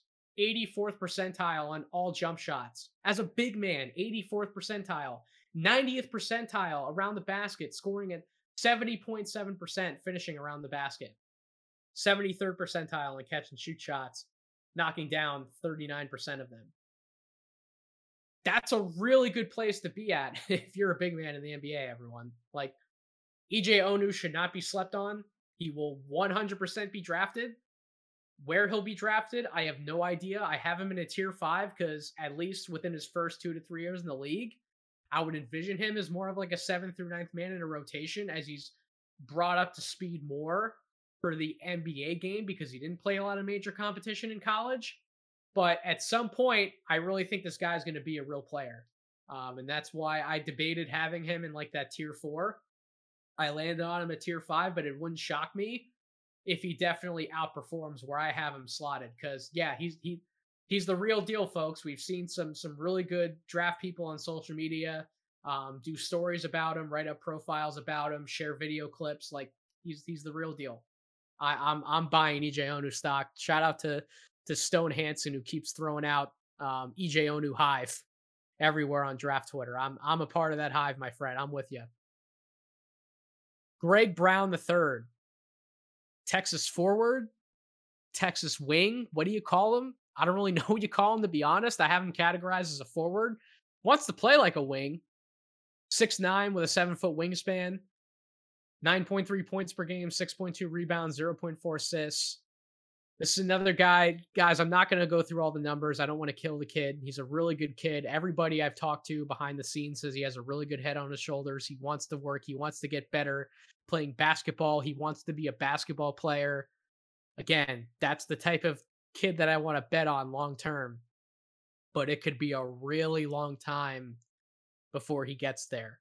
We we knew coming into this season that he didn't know how to play the game of basketball at a high enough level. He was going to struggle at times on both ends of the floor. Unless you're asking him to do really basic things like be a roll man to the basket or shoot a wide open jump shot on the wing, he's not creating anything for you off the bounce. He's not going to be an impressive shot maker. He's going to score at the rim, or on occasion, he's going to knock down an open three point shot. That's what he's going to do. And then defensively, he got better as the year went along. He definitely got more disciplined on that end, but he did find himself in frequent foul trouble at different points throughout the year. Doesn't understand how to play proper on ball or off ball defense. I think his technique is definitely lacking when you go back and look at some of the tape. And and as I said, none of the numbers for him really stand out and, and, and make an impressive case for him, other than some of his um, percentile rankings and in really open shots or like a, as a roll man in pick and roll sets. That that's pretty much it. So um, I'm not taking Greg Brown in the first round. Some people have tried to make the argument for, given his athletic profile, him arguably being the best athlete in the entire draft. He showed at least a little bit of skill at Texas. Talking more about his personality, who he is as a guy. Can't you make the argument to take him in the first round? You can, I'm not taking him in the first round. I really wanted to buy as much stock in Greg Brown towards the beginning of the year as possible because of some of the things I saw when you go back and watch some of his high school games, but he might be like three to four years out from contributing on an NBA floor. And that's like putting you right up against potentially like a rookie extension. That's a long time away, folks. And I'm not comfortable taking him with a first round pick. Do you bet on somebody like that in the second round? Yeah, you do. But in the second round. So that's why I have him as like a tier five guy, not pushing him up closer to the first round. Isaiah Livers, Michigan forward, 6'7, 232 pounds. 13 points per game last year, six rebounds, two assists. 45% from the field, 43% from three, 87% from the free throw line. He's a shooting specialist. That's exactly what he is. He rates out in a lot of different shooting categories and off-ball movement type scoring opportunities, as well as somebody like a like a Corey Kispert or a Joe Joe Wieskamp, who we'll talk about in the next podcast. The main difference between somebody like Livers and a Kispert is that he doesn't offer as much value not shooting the basketball from the perimeter or somebody like a Kispert does. Livers is not nearly as good of a player off the bounce. He's not nearly as good of a finisher around the basket. He's not really bringing you any value in terms of being a roll man in, in pick and roll sets. Again, he's not really attacking closeouts as well as other people. So, um, and then you, you factor in the, the, that he's he, he's not blowing anybody away on the defensive end of the floor either. That's why I would have him in this tier five versus valuing him as much as like a Corey Kispert. People wanted to make that argument at some point throughout the year. Would you? Why would you spend like a lottery pick or a mid first round pick on Corey Kispert if you can get Isaiah Livers in the second round? Because Isaiah Livers is the same player. That's why. That's exactly why Kispert is categorized differently. Um, Livers is going to have a pretty decent NBA career, at least in my opinion. I think he will. Anytime you have a shooter with his size that's going to provide value on an NBA floor, you, you you look to try and take that guy versus pass him along. But it's just where do you draft him to get the appropriate value for your draft pick? And I think that's definitely somewhere um, in the early to mid second round. Maybe we'd have a different conversation. Maybe I'd be forced to have a different conversation if he had not gotten hurt during the tournament and he had helped Michigan go on an even deeper run than they did in the tournament. Maybe some things have to change there just because of the, some of the buzz you hear, etc. But right now, I think early to mid second round is where I'd be comfortable drafting Livers and I see him as like a seventh to ninth man on a good team. That's why I have him here. Jeremiah Robinson Earl, Villanova forward, six nine sophomore, almost 16 points per game, almost nine rebounds a game, two assists per game. Listen, shout out to to Mavs. I feel like I'm shouting out all of draft Twitter on this podcast, but shout out to Mavs draft. I know that he still has a first round grade on Jeremiah Robinson Earl, but we did a mock draft podcast with, with Chris LeBron earlier in the week. We we we talked about how having smart basketball players, you can't have enough smart basketball players. Somebody who is going to make the right decision and is going to absolutely limit the amount of mistakes he makes on the floor. And that's really the best thing you can say about Jeremiah Robinson Earl is he's going to score effectively around the basket. He could even post up a little bit, offer some some variety in his post game. Um, he's not going to make mistakes or make dumb passes or make dumb plays. He's going to operate pretty well in an NBA offense. He's just limited is the problem. Like wh- when I listed out what you can expect from Robinson Earl, that's going to be his role in the league. Any idea that he's going to stretch the floor reliably is again, it, it's theoretical at this point. Um, he only shot 28% from three this past year, 71% from the free throw line. Um, didn't really rate out well in a lot of other areas. He was only in the 33rd percentile as a roll man on a pick and roll sets, was only in the 21st percentile scoring in transition. He's not he's not an above average athlete. I'd say he's he's probably he's average. He has good length to him and he has really good instincts, particularly on the boards. So again, his mental makeup, his IQ, those are things that help him excel past his athleticism. But all jump shots was only in the 46th percentile.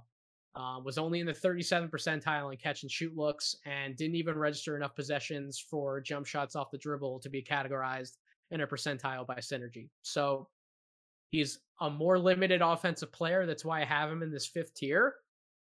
But make no mistake, though, again, as a seventh to ninth man in your rotation, like he's going to have a career in the NBA. He's going to find ways to contribute and, and, have his moments in the league. It's just, it's not going to be at as high of a level, maybe that we would have projected it to be at you know, before more of his freshman year played out of Villanova last year, where guys like Jonathan Wasserman wanted to like have him as like a lottery pick on their board. Like, no, he's he's not a lottery level talent, but he's somebody who deserves to be drafted and have his name called. Again, probably like that early to mid second round range in this year's draft. Jericho Sims, Texas center, did himself some favors at the combine. Obviously, he's an athletic freak. He tested out really well athletically at the combine. He certainly played to his role and to his strengths in the scrimmages. Had a pretty good outing and definitely definitely did himself some favors. Not going to lie. Um, 69.6% field goal percentage from the field last year, 65.8 your shooting percentage was in the 93rd percentile in total offense. He does the really, really easy things um, he's not a post up big by any means, but he can be a guy who catches lobs off pick and roll. He's going to run the floor effectively, score in transition. That's more of the value that Sims is going to bring to the table. Can rebound the ball effectively, just does not provide the defensive value that you wish he did with his size and his athletic package. I talked about this with, with Tyler Rucker on that same podcast when we reacted to the combine. Him and I were kind of in, in lockstep agreement that if you draft Jericho Sims, and you rewire and you rebuild his understanding of defense from the ground up over a few years, just given the tools that he possesses and how effectively he can at least finish around the basket offensively, who knows? You could wind up with like a starting caliber center off of like a second round pick. And that's a very valuable investment to be able to make. So I think that kind of a package, that potential down the road as long as he's willing to put in the work to get there. That's why you draft him. Like before the combine, you could question if he was even worth a draft pick at all. Now you're walking away from the combine and you're saying, yeah, this guy's definitely going to get drafted. He's definitely going to have a home for somebody in the NBA. So that's really impressive to me. Um, that that he was able to to make that much of a positive jump and be firmly on draft boards at that point. And yeah, I, I'm I would definitely take Jericho Sims with. Pr- you can make a case with an early second round pick if you believe that firmly in your developmental staff. He's probably going to go if he gets drafted like the 40s or the 50s. Um, but yeah, definitely did himself a lot of favors at the combine for sure. Justin Champagnie, Pittsburgh forward. His brother Julian would have 100% been on somewhere in these tiers as well, but he chose to go back to college. Justin staying in the draft. and for for good reason. He's an intriguing intriguing player. Six seven forward, um, 18 points per game, 11.1 rebounds per game in college. I believe that is the second highest mark out of both of these tiers. Yes, it is. Charles Bassey was first. Justin Champagnie is second. Almost 48% shooting from the field, only 31% from three, and 71% shooting from the free throw line.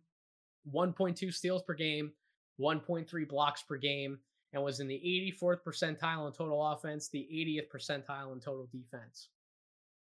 So you hear some of those numbers. Why is Champagnie only a tier five guy? And shout out to Jordan Ennis on the Assisted Development podcast with his brother Jonathan. I ran this idea by him earlier today before I came on to record the podcast. I said to him, Is Champagnie the next Kenneth Faried type of player? This undersized forward slash big who is incredibly effective on the glass on both ends of the floor, who can score and finish inside with enough proficiency, but can't really do much of anything reliably outside of five feet away from the basket.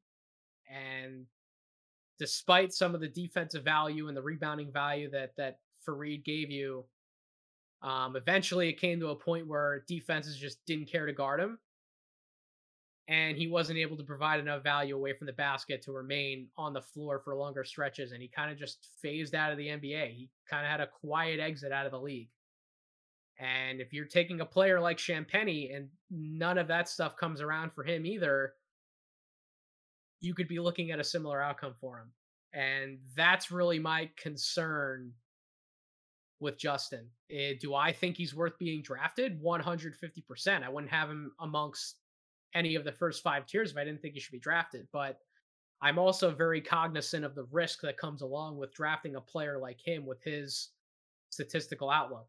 Um, I think his jump shot's a little better than Faried's right now, like coming in, like right away coming into the league. He had moments, particularly obviously the game against Duke, where he was like matching Jalen Johnson shot for shot in the mid range, and that was one of the more impressive displays of mid range shot making I saw all year long from both guys but it's not a consistent tool in his bag. Um, nor is certainly his shooting from three point range either. So those are question marks that he's going to have to answer.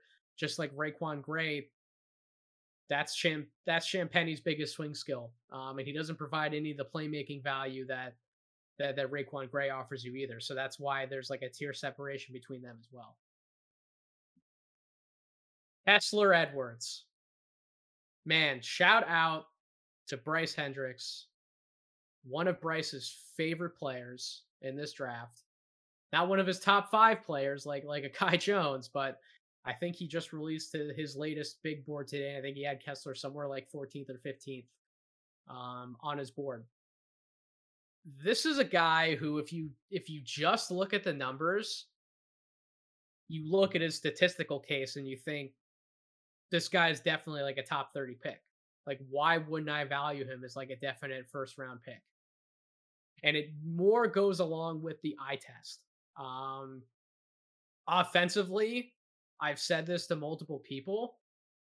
I don't know how he effectively scores in the NBA from day one. Um, he can finish the really easy stuff in transition. He can attack a closeout and finish around the basket that way, but like a lot of the highlight packages that you'll see from Kessler Edwards, if you go back and dig through some film of him at Pepperdine, he has this really intriguing post up game that he was incredibly efficient out of. He had this pretty solid turnaround, fadeaway, mid range jumper, like out of some of those post ups that he could go to. And it was cash money in college, especially against some of the, conti- the competition he went up against. Man, the the the combine scrimmage really put into perspective how he's not going to be able to create those same shots against NBA caliber defenders that he did in college, and that really worries me. Um, that's why you can run through a lot of the numbers, and I will for you right now because they're they are noteworthy, and I can see metrics wise why Draft Twitter loves them so much. Almost a 61 true shooting percentage, 91st percentile in total offense, 94th percentile in, in scoring out of pick and roll sets as the ball handler, on limited volume, but still nonetheless. 95th percentile in post ups that speak to some of that in- intriguing part to his game that I talked about. 86th percentile on cuts and putbacks, the 85th percentile scoring out of transition. Um, like th- that's a really that's a really awesome statistical profile to have as an NBA draft prospect. Um, but but the eye test just does not match up well for me. Defensively, I have nothing bad to say about him. He could end up being the best wing defender in the entire draft, and I might have people look at me if I say that, and they're like, "Well, if he could be the best wing defender in the entire draft, why don't you at least have him in tier four as a defensive specialist, and then we kind of see where his offensive game can go from there?" You're kind of contradicting yourself if you're theoretically calling him a specialist, but you don't have him in the specialist tier. Is he going to provide enough offensive value to definitely get on the floor to prove that he could be the best wing defender in the draft? I'm personally not sold. I'm not sold, and I'm going to leave Kessler Edwards in this tier five. If I'm if I'm wrong about Kessler Edwards and he's a much better offensive player than I thought, and he plays closer to those numbers in college in the NBA than than, than not, I'm I'm willing to eat all the crow and Kessler Edwards, Bryce, Chuck, CT, whoever else whoever else from draft Twitter wants to call me out and and say that I was wrong about Kessler Edwards, perfectly fine, bring it on. But I have him as a tier five guy.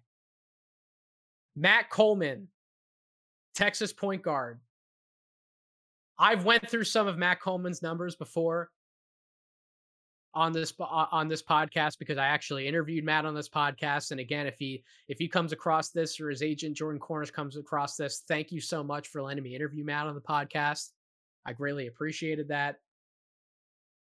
Is he even six two? Is a decent question to ask because how many six two guards have a shooting and scoring profile like Matt does? Almost 49% from the field as a senior point guard, almost 38% from three, 81% from the free throw line, 60.2 true shooting percentage, ranked in the 97th percentile in isolation scoring, 75th percentile scoring in pick and roll sets as the ball handler, 87th percentile in transition, 97th percentile and 85th percentiles, respectively, in isolations and pick and rolls, including passes. And the number that sticks out to me the most um, that he was in the 92nd percentile, finishing around the basket in the country, shooting 71.7% around the basket. How many guards his size can finish around the basket like that? Go find me a list because I bet it's a short list. His poise, his command for the game from the point guard spot. NBA teams are always looking for better leaders from the backup point guard spot to come in and run second units. That's why I've I've had the argument this whole time. I was not blowing smoke up Matt's ass on, on the podcast by by any means for saying that he he should be a top 60 guy and should definitely be drafted. Like, no, I've firmly believed that for a while. The statistical profile rates out. He's like perfectly suited to be a backup point guard in the NBA. So, sure, you can make a second round pick on somebody who you think offers more upside. You can make the home run swing. Or if your team needs a backup point guard, you can take a guy like him or we'll talk about McKinley Wright on the next podcast. I'm not as high on McKinley Wright as I am on Matt, but or you can take one of those two guys who you know are probably going to have cases to be backup point guards in the league for years to come, and you can get known value with that second round pick. I tend to drift more towards the known value segment, but to to each their own. But yes, I, I have Matt Coleman as a tier five guard, and I definitely think he deserves to be to be drafted. Could you make the argument that he's maybe in like the top end of that tier six?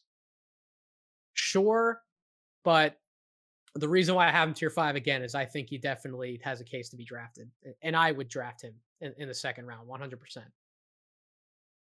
Neemias Queta, Utah State Center, seven feet with a seven four wingspan. Some of his numbers are ridiculous 15 points, 10 rebounds per game, 3.3 blocks per game, 30.4 PER, ranked in the 81st percentile on offense and the 88th percentile defensively. Um, rates out well in a lot of other defensive metrics per synergy. Um, I got no problems with his rim protection. I think he's a good enough athlete to at least not get utterly dominated and defending in space. He's just more limited offensively. He is just like Charles Bassey, he's pretty much exclusively around the basket, five feet and in. Um, doesn't really have the the the jump shot to be able to write home about to stand out. He is exclusively a rim running, rim protecting, rebounding big man. And depending on how you value those guys, if you need a backup big to come in and fill that role, maybe you take him in the early second round. If you don't value that role, that type of player as much, maybe you take him in the mid to late second round. I think he's definitely going to get drafted. I think his play at the combine warrants he gets drafted.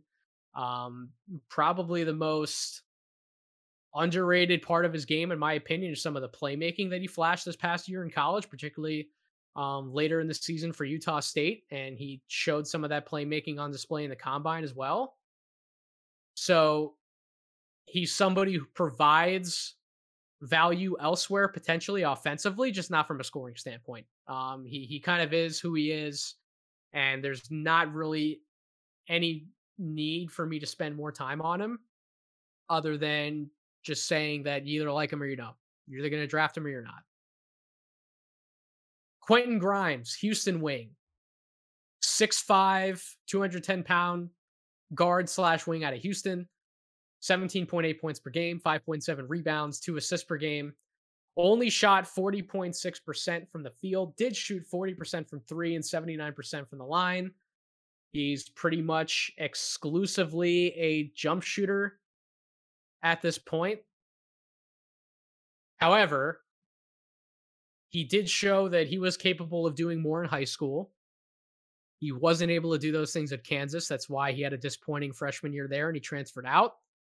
If he ever rediscovers any of that scoring stuff off the bounce, if he improves his mid range shooting, creating off of a few dribbles off the bounce, then he could potentially be like a first round pick, even in my eyes, like he he's being mocked. I think the last mock that uh, Givony and Schmitz did for ESPN, they had him the 28th going to the 76ers. Some people would be disappointed with that pick. I wouldn't be disappointed with that pick because he knows his role.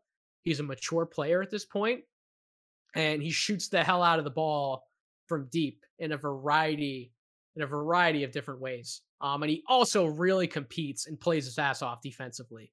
Um, he has a he another another kid, great head on his shoulders.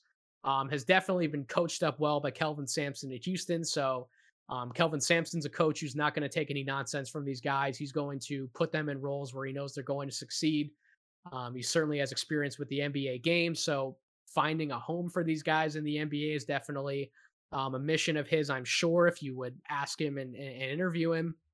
So I think that Quentin Grimes playing under Coach Sampson was one of the best coaches I think he could have played for. I said that to, to Tyler as well in a previous podcast, uh, backcourt violation. 84th percentile in total offense, 91st percentile in total defense. That's a clean cut case when you factor in how he can shoot from three, the different ways he can shoot from three. It's a clean cut case to certainly be drafted. Early second rounds, probably where I would target Grimes. That's higher than I anticipated that I would um, at the beginning of this draft period. But he's won me over from his play this year, his play at the combine. Um, some of the the the quotes I've heard from him, talking to some people, he's won me over, and I would value him with an early second round pick. And and sure, there are other guards at the end of the first round that I'd rather Philly take because I think they have a little more upside. But I wouldn't be mad if Grimes went to Philly at 28. Roko Prkačin, another draft Twitter favorite. Six nine forward prospect out of Croatia, 13 points per game this past year, 6.8 rebounds, 1.6 assists, 49.8, 40.3, 64.9 shooting splits. I got to be honest. I, I, I don't I don't see it with Prkačin. Um, and, and and it was good that Bryce Hendricks came on my podcast to to play devil's advocate with me and and give me a old fashioned sell me this pen. Um, on, on Roko Prkačin, that segment. Shout out to our friends at the Draft Act. Um, it was good that he did that, but I go back and I watch some of the film. I question the competition that he played against. I think things looked a little too easy for him overseas. I know he's a really good to potentially great athlete. I just I don't trust the finishing. I don't trust the shot making off of the bounce, even some of the open three point shooting, just given his free throw percentage. I think The the shooting's been a little overblown. I'm not sold on a lot defensively. This is probably like the guy who I could point to in draft Twitter versus how I rate and evaluate prospects. This is probably my biggest discrepancy other than Kessler Edwards. Um, is Roko Prkačin. I understand the argument, six nine wings, who can do stuff off the move, who can shoot the ball from three. Um, those guys always deserve to be in arguments. I, I'm I'm I'm not sold. I'm just not sold. I can't really I don't really have a good way to explain it with him. Um, if somebody else wants to come on the podcast at some point before the draft and, and take another crack at um, breaking down a few things with me on film and selling them to me, by all means, go ahead and reach out to me. The DMs are always open. Um, but that's where I stand on him. I see him more as like a seventh through ninth guy in a rotation versus being this like surefire starter that that that some other scouts and evaluators do. And then last but not least, Sam Hauser, Virginia wing, six eight. Um, one of the older players in this draft. However, I think he has a first round case. I have him in tier five. I don't have him in tier four because of his age, because of some of his defense that I'm not in love with. But offensively, he has moments where you go back and pop on some Virginia tape and he looks like a poor man's Gordon Hayward. And the numbers love this guy 50% shooting from the field, 41.7% from three, 89.6% from the free throw line. So very, very close to a 50 40 90 year last year, 25.2 PER, 63.5 true shooting percentage, ranked in the 97th percentile in total offense 95th percentile in isolation scoring, 96th percentile out offense out of post ups, 89th percentile out of spot ups, 81st off screens, 84th on cuts, 92nd in transition, ranked in the 93rd and 94th percentiles respectively in isolations and post ups, including passes, and then all of his jump shot numbers across the board check out, as well as the percentages. So if you're looking at a player like that, I can understand why you might not value him as a starter. I don't think he moves that well laterally. I, I don't think he's going to be a plus on the defensive end in the league. But again, we're talking about second round picks. You're not going to get them to do everything on an NBA floor. They're going to have their strengths, they're going to have their weaknesses, but this dude's offensive strengths and shot making ability, I think, outweigh the defensive concerns to enough of a degree that he's absolutely a rotation player in the NBA.